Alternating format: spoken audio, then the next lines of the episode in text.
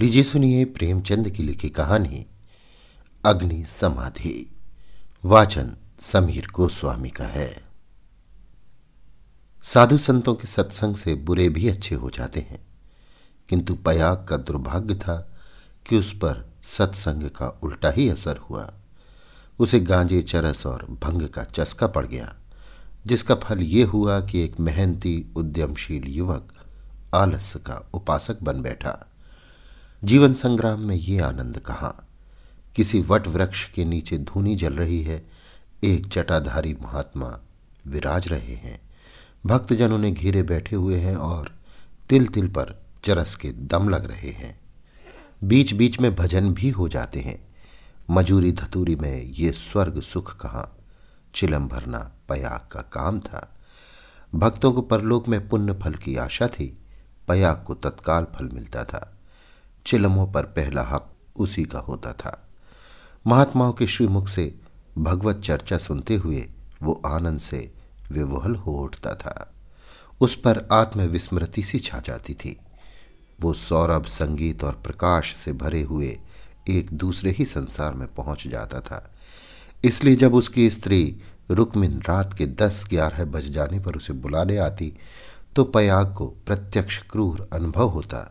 संसार उसे कांटों से भरा हुआ जंगल सा दिखता। विशेषतः जब घर आने पर उसे मालूम होता कि अभी चूल्हा नहीं जला और चने चबेने की कुछ फ़िक्र करनी है। वो जाति का भर था। गाँव की चौकीदारी उसकी मीरास थी। दो रुपए और कुछ आने वेतन मिलता था। वर्दी और साफा मुफ़्त। काम था। सप्ताह में एक दिन थाने जाना। वहाँ अफसरों के द्वार पर झाड़ू लगाना अस्तबल साफ़ करना, लकड़ी चीरना। पयाग रक्त के घूंट पी पी कर ये काम करता, क्योंकि अवज्ञा शारीरिक और आर्थिक दोनों ही दृष्टि से महँगी पड़ती थी। आँसू यूँ पूछते थे कि चौकीदारी में यदि कोई काम था तो इतना ही, और महीने में चार दिन के लिए दो रुपये और कुछ आने कम न थे। फिर गाँव में भी अगर बड़े आदमियों पर नहीं तो नीचों पर रौब था।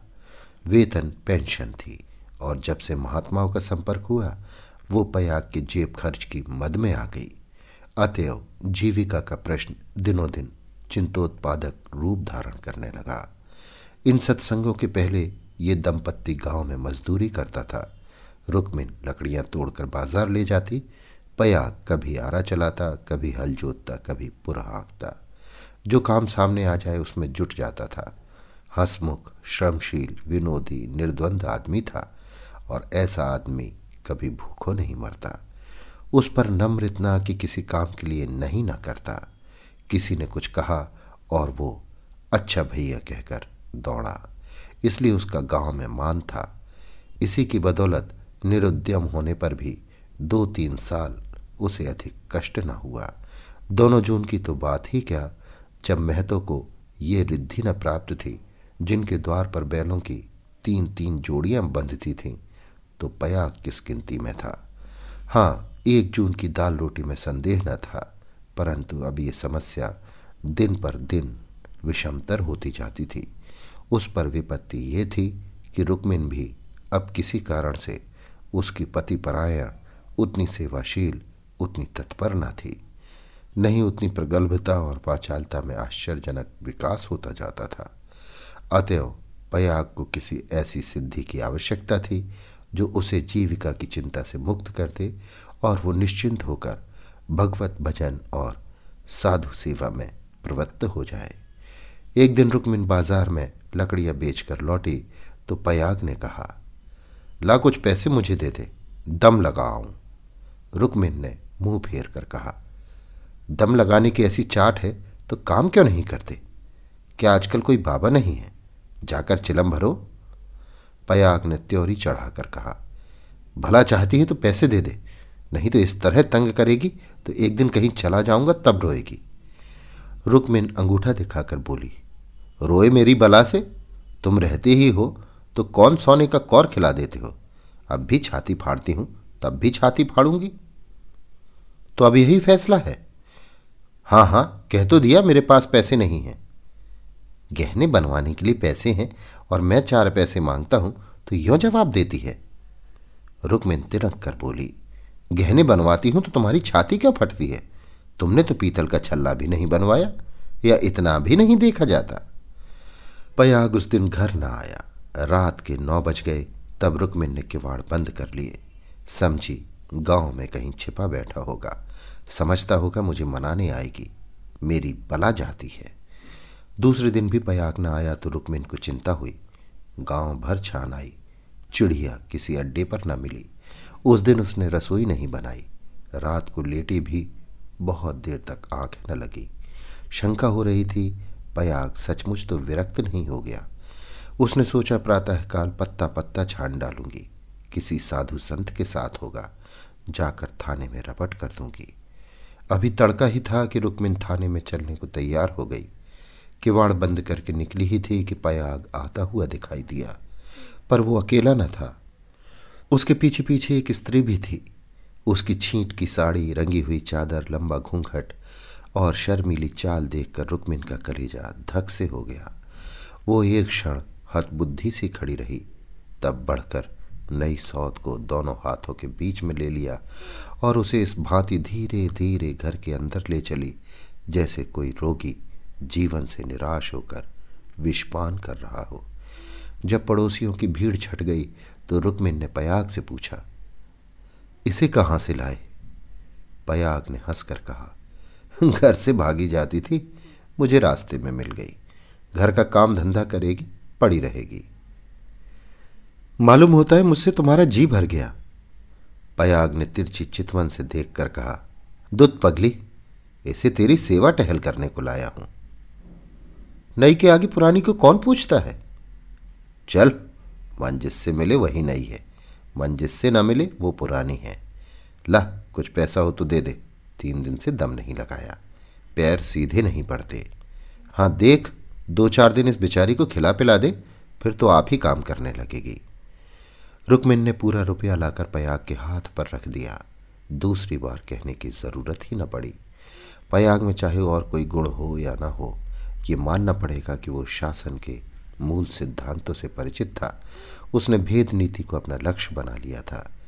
एक मास तक किसी प्रकार की विघ्न बाधा न पड़ी। रुकमिन अपनी सारी चौकड़ियाँ भूल गई थी। बड़े तड़के उठती, कभी लकड़ियाँ तोड़कर, कभी चारा काटकर, कभी उपले पाथ कर बाज़ार ले जाती। वहाँ जो कुछ मिलता, उसका आधा तो पयाग के हत्थे चढ़ा देती। आधे में घर का काम चलता। वो सौत को कोई काम न करने देती। पड़ोसियों से कहती, बहन, सौत है तो क्या? है तो अभी कल की बहुरिया। दो चार महीने भी आराम से न रहेगी तो क्या याद करेगी? मैं तो काम करने को हूँ ही। गाँव भर में रुक्मिन के शील स्वभाव का बखान होता था, पर सत्संगी घाक पयाग सब कुछ समझता था और अपनी नीति की सफलता पर प्रसन्न होता था। एक दिन बहू ने कहा, दीदी, अब तो घर में बैठे बैठे जी उबता है। मुझे भी कोई काम दिला दो। रुक्मिन ने स्नेह सिंचित स्वर में कहा, क्या मेरे मुख में कालिक पुतवाने पर लगी हुई है? भीतर का काम किए जा, बाहर के लिए मैं ही हूँ। बहू का नाम कौशल्या था, जो बिगड़कर सिलिया हो गया था। इस वक्त सिलिया ने कुछ जवाब न दिया, लेकिन वो लौंडियों की दशा अब उसके लिए असह हो गई थी। वो दिन भर घर का काम करते करते मरे, कोई नहीं पूछता। रुकमिन बाहर से चार पैसे लाती है तो घर की मालकिन बनी हुई है। अब सिलिया भी मजूरी करेगी और मालकिन का घमंड तोड़ देगी। पयाग, पैसों का यार है, ये बात उससे अब छिपी न थी। जब रुकमिन चारा लेकर बाज़ार चली गई तो उसने घर की टट्टी लगाई और गाँव का रंग ढंग देखने के लिए निकल पड़ी। गाँव में ब्राह्मण, ठाकुर, कायस्थ, बनिए सभी थे। सिलिया ने शील और संकोच का कुछ ऐसा स्वांग रचा कि सभी स्त्रियाँ उस पर मुग्ध हो गईं। किसी ने चावल दिया, किसी ने दाल, किसी ने कुछ। नई बहू की आवभगत कौन न करता। पहले ही दौरे में सिलिया को मालूम हो गया कि गाँव में पिसनहारी का स्थान खाली है और वो इस कमी को पूरा कर सकती है। वो यहाँ से घर लौटी तो उसके सिर पर गेहूँ से भरी हुई एक टोकरी थी। पयाग ने पहर रात ही से चक्की की आवाज़ सुनी तो रुकमिन से बोला, आज तो सिलिया अभी से पीसने लगी? रुकमिन बाज़ार से आटा लाई थी। अनाज और आटे के भाव में विशेष अंतर न था। उसे आश्चर्य हुआ कि सिलिया इतने सवेरे क्या पीस रही है। उठकर कोठरी में आई तो देखा कि सिलिया अंधेरे में बैठी कुछ पीस रही है। उसने जाकर उसका हाथ पकड़ लिया और टोकरी को उठाकर बोली, तुझसे किसने पीसने को कहा? किसका अनाज पीस रही है? सिलिया ने निशंक होकर कहा, तुम जाकर आराम से सोती क्यों नहीं? मैं पीसती हूँ तो तुम्हारा क्या बिगड़ता है? चक्की की घुमर घुमर भी नहीं सही जाती। लाओ, टोकरी दे दो। बैठे बैठे कब तक खाऊँगी? दो महीने तो हो गए। मैंने तो तुमसे कुछ नहीं कहा। तुम कहो चाहे ना कहो, अपना धर्म भी तो कुछ है। तू अभी यहाँ के आदमियों को नहीं जानती। आटा तो पिसाते सबको अच्छा लगता है। पैसे देते रोते हैं। किसका क्या हूँ? मैं सवेरे उसके सिर पर पटक आऊँगी। सिलिया ने रुकमिन के हाथ से टोकरी छीन ली और बोली पैसे क्यों ना देंगी? कुछ बेगार करती हूँ। तू ना मानेगी। तुम्हारी लौंडी बनकर ना रहूँगी। ये तकरार सुनकर पयाग भी आ पहुँचा और रुकमिन से बोला, काम करती है तो करने क्यों नहीं देती? अब क्या जन्म भर बहुरिया ही बनी रहेगी? हो गए दो महीने। तुम क्या जानो, नाक तो मेरी कटेगी। सिलिया बोल उठी तो क्या कोई बैठे खिलाता है? चौका, बर्तन, झाड़ू, बहारू, रोटी, पानी पीसना कूटना ये कौन करता है? पानी खींचते खींचते मेरे हाथों में गड्ढे पड़ गए। मुझसे अब सारा काम ना होगा। पयाग ने कहा तो तू ही बाज़ार जाया कर, घर का काम रहने दे, रुकमिन कर लेगी। रुकमिन ने आपत्ति की। ऐसी बातें मुँह से निकालती लाज नहीं आती? तीन दिन की बहुरिया बाज़ार में घूमेगी तो संसार क्या कहेगा? सिलिया ने आग्रह करके कहा, संसार क्या कहेगा? क्या कोई ऐप करने जाती हूँ? सिलिया की डिग्री हो गई। अधिपत रुकमिन के हाथ से निकल गया। सिलिया की अमलदारी हो गई। जवान औरत थी गेहूँ पीस कर उठी तो औरों के साथ घास छीलने चली गई और इतनी घास छीली कि सब दंग रह गई। गट्ठा उठाए न उठता था। जिन पुरुषों को घास छीलने का बड़ा अभ्यास था, उनसे भी उसने बाजी मार ली। ये गट्ठा बारह आने का बिका। सिलिया ने आटा, चावल, दाल, तेल, नमक, तरकारी, मसाला सब कुछ लिया और चार आने बचा भी लिए। रुकमिन ने समझ रखा था कि सिलिया बाज़ार से दो चार आने पैसे लेकर लौटेगी तो उसे डांटूँगी और दूसरे दिन से फिर बाज़ार जाने लगूँगी। फिर मेरा राज्य हो जाएगा। पर यह सामान देखे तो उसकी आँखें खुल गई। पयाग खाने बैठा तो मसालेदार तरकारी का बखान करने लगा। महीनों से ऐसी स्वादिष्ट वस्तु मैसर न हुई थी। बहुत प्रसन्न हुआ। भोजन करके बाहर जाने लगा तो सिलिया परोठे में खड़ी मिल गई। बोला, आज कितने पैसे मिले? बारह आने मिले थे। सब खर्च कर डाले। कुछ बचे हों तो मुझे दे दे। सिलिया ने बचे हुए चार आने पैसे दे दिए। पयाग पैसे खनखनाता हुआ बोला, तूने तो आज माला माल कर दिया। रुकमिन तो दो चार पैसों में ही टाल देती थी। मुझे गाड़ कर रखना थोड़े ही है। पैसा खाने पीने के लिए है कि गाड़ने के लिए। अब तू बाज़ार जाया कर, रुकमिन घर का काम करेगी। रुकमिन और सिलिया में संग्राम छिड़ गया। सिलिया पयाग पर अपना आधिपत्य जमाए रखने के लिए चाँद तोड़कर परिश्रम करती। पहर रात ही से उसकी चक्की की आवाज़ कानों में आने लगती। दिन निकलते ही घास लाने चली जाती और ज़रा देर सुस्ता कर बाज़ार की राह लेती।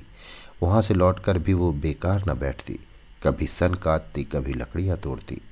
रुकमिन उसके प्रबंध में बराबर ऐब निकालती और जब अवसर मिलता तो गोबर बटोर कर उपले पाथती और गाँव में बेचती। पयाग के दोनों हाथों में लड्डू थे। स्त्रियाँ उसे अधिक से अधिक पैसे देने और स्नेह का अधिकांश देकर अपने अधिकार में लाने का प्रयत्न करती रहती। पर सिलिया ने कुछ ऐसी दृढ़ता से आसन जमा लिया था कि वो किसी तरह हिलाए न हिलती थी। यहाँ तक कि एक दिन दोनों प्रतियोगियों में खुल्लम खुल्ला ठन गई। एक दिन सिलिया घास लेकर लौटी तो पसीने से तर थी। फागुन का महीना था, धूप तेज थी। उसने सोचा, नहाकर तब बाज़ार जाऊँगी। घास द्वार पर ही रखकर वो तालाब में नहाने चली गई। रुकमिन ने थोड़ी सी घास निकालकर पड़ोसिन के घर में छिपा दी और गड्ढे को ढीला करके बराबर कर दिया। सिलिया नहाकर लौटी तो घास कब मालूम हुई? रुकमिन से पूछा। उसने कहा, मैं नहीं जानती। सिलिया ने गालियाँ देनी शुरू की। जिसने मेरी घास छुई हो, उसके देह में कीड़े पड़े, उसके बाप और भाई मरे, उसकी आँखें फूट जाएँ। रुकमिन कुछ देर तक तो जब्त किए बैठी रही। आखिर खून में उबाल आ ही गया। झल्ला कर उठी और सिलिया के दो तीन तमाचे लगा दिए। सिलिया छाती पीट पीट कर रोने लगी। सारा मोहल्ला जमा हो गया। सिलिया की सुबुद्धि और कार्यशीलता सभी की आँखों में खटकती थी। वो सबसे अधिक घास क्यों छीलती है? सबसे ज़्यादा लकड़ियाँ क्यों लाती है? इतनी सवेरे क्यों उठती है? इतने पैसे क्यों लाती है? इन कारणों ने उसे पड़ोसियों की सहानुभूति से वंचित कर दिया था। सब उसी को बुरा भला कहने लगी। मुट्ठी भर घास के लिए इतना उधम मचा डाला। इतनी घास तो आदमी छाड़ कर फेंक देता है। घास ना हुई, सोना हुआ। तुझे तो सोचना चाहिए था कि अगर किसी ने ले ही लिया है तो है तो गाँव घर ही का। बाहर का कोई चोर तो आया नहीं। तूने इतनी गालियाँ दी तो किसको दी? पड़ोसियों ही को तो। संयोग से उस दिन पयाग थाने गया हुआ था। शाम को थका मांदा लौटा तो सिलिया से बोला, ला कुछ पैसे दे दे तो दम लगाऊँ। थक कर चूर हो गया हूँ। सिलिया उसे देखते ही हाय हाय करके रोने लगी। पयाग ने घबरा कर पूछा, क्या हुआ? क्यों रोती है? कहीं गमी तो नहीं हो गई? नहर से कोई आदमी तो नहीं आया? अब इस घर में मेरा रहना ना होगा। अपने घर चली जाऊँगी। अरे, कुछ मुँह से तो बोल, हुआ क्या? गाँव में किसी ने गाली दी है? किसने गाली दी है? घर फूक दो, उसका चालान करवा दूँ? सिलिया ने रो रो कर सारी कथा कह सुनाई। पयाग पर आज थाने में खूब मार पड़ी थी। झल्लाया हुआ था। वो कथा सुनी तो देह में आग लग गई। रुकमिन पानी भरने गई थी। वो अभी घड़ा भी न रखने पाई थी कि पयाग उस पर टूट पड़ा और मारते मारते बेदम कर दिया। वो मार का जवाब गालियों से देती थी और पयाग हर एक गाली पर और झल्ला झल्ला कर मारता था। यहाँ तक कि रुकमिन के घुटने फूट गए, चूड़ियाँ टूट गईं। सिलिया बीच बीच में कहती जाती थी, वाहरे तेरा दीदा, वाहरे तेरी जबान, ऐसी तो औरत ही नहीं देखी। औरत काहे को डायन है, ज़रा भी मुँह में लगाम नहीं। किंतु रुकमिन उसकी बातों को मानो सुनती ही ना थी। उसकी सारी शक्ति पयाग को कोसने में लगी हुई थी। पयाग मारते मारते थक गया, पर रुकमिन की जबान न थकी।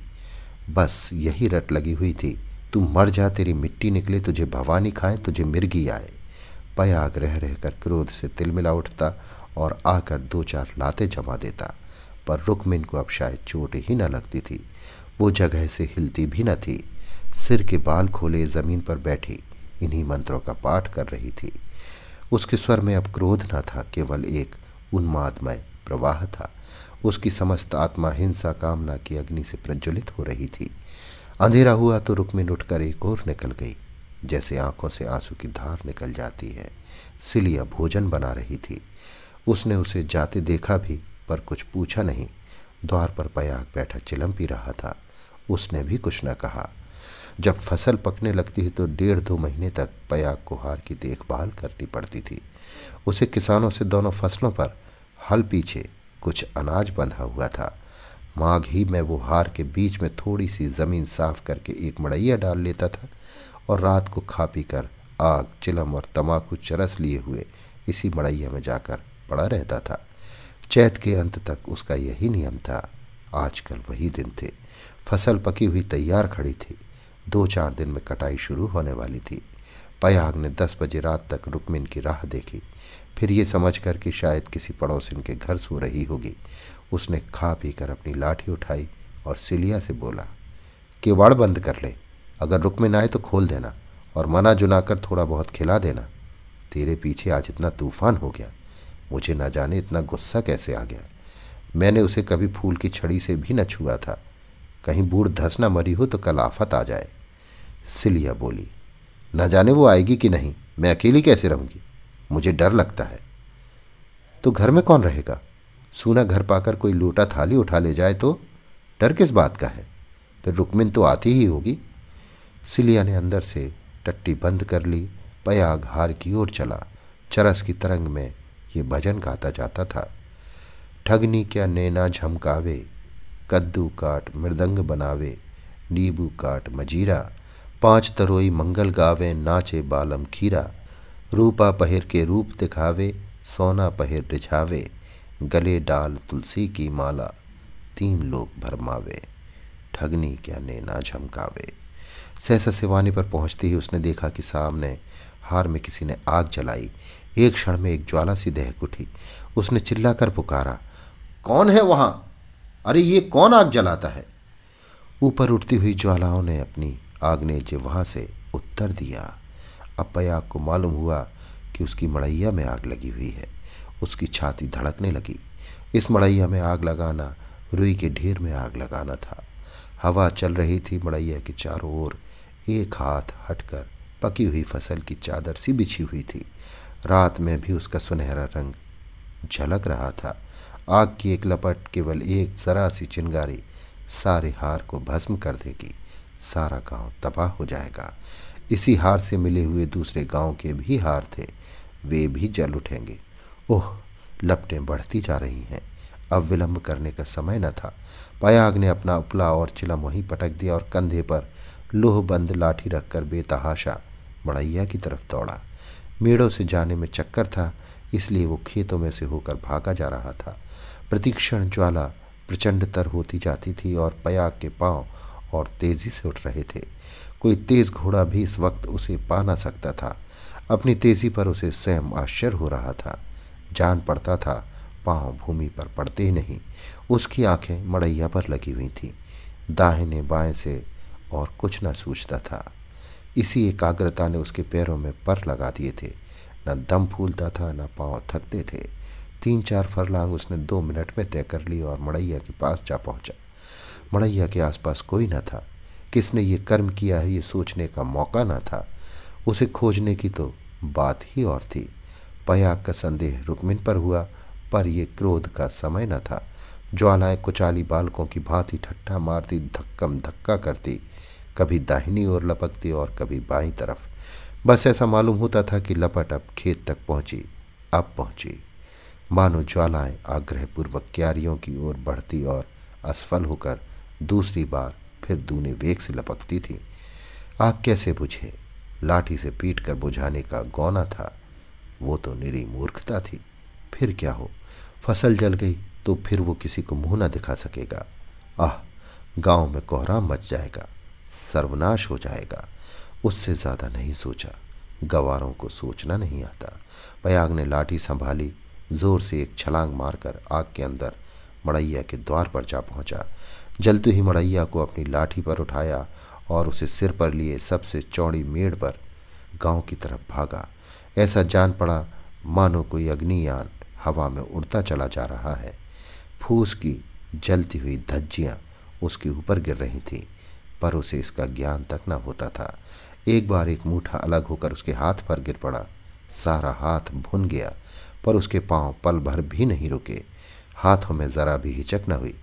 हाथों का हिलना, खेती का तबाह होना था।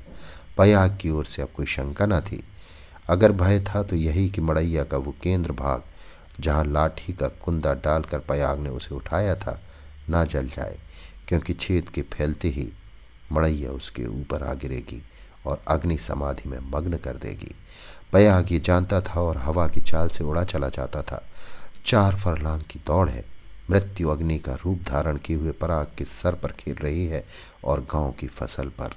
उसकी दौड़ में इतना वेग है कि ज्वालाओं का मुँह पीछे को फिर गया है और उसकी दाहक शक्ति का अधिकांश वायु से लड़ने में लग रहा है। नहीं तो अब तक बीच में आग पहुँच गई होती और हाहाकार मच गया होता। एक फरलांग तो निकल गया पयाग की हिम्मत ने हार न मानी। वो दूसरा फरलांग भी पूरा हो गया। देखना पयाग दो फरलांग की और कसर है। पाँव जरा भी सुस्त ना हो। ज्वाला लाठी के कुंदे पर पहुँची और तुम्हारे जीवन का अंत है। मरने के बाद भी तुम्हें गालियाँ मिलेंगी। तुम अनंत काल तक आहों की आग में जलते रहोगे। बस एक मिनट और। अब केवल दो खेत और रह गए हैं। सर्वनाश। लाठी का कुंदा निकल गया। मड़ैया नीचे खिसक रही है। अब कोई आशा नहीं। वह आग प्राण छोड़कर दौड़ रहा है। वो किनारे का खेत आ पहुँचा। अब केवल दो सेकंड का और मामला है। विजय का द्वार सामने बीस हाथ पर खड़ा स्वागत कर रहा है। उधर स्वर्ग है, इधर नरक। मगर वो मड़ैया खिसकती हुई पयाग के सिर पर आ पहुँची। वो अब भी उसे फेंक कर अपनी जान बचा सकता है, पर उसे प्राणों का मोह नहीं। वो उस जलती हुई आग को सिर पर लिए भागा जा रहा है। वहाँ उसके पाँव लड़खड़ाए। अब ये क्रूर अग्नि लीला नहीं देखी जाती। एकाएक एक स्त्री सामने के वृक्ष के नीचे से दौड़ती हुई पयाग के पास पहुँची। ये रुकमिन थी। उसने तुरंत पयाग के सामने आकर गर्दन झुकाई और जलती हुई मड़ैया के नीचे पहुंचकर उसे दोनों हाथों पर ले लिया। उसी दम पया मूर्छित होकर गिर पड़ा। उसका सारा मुँह झुलस गया था।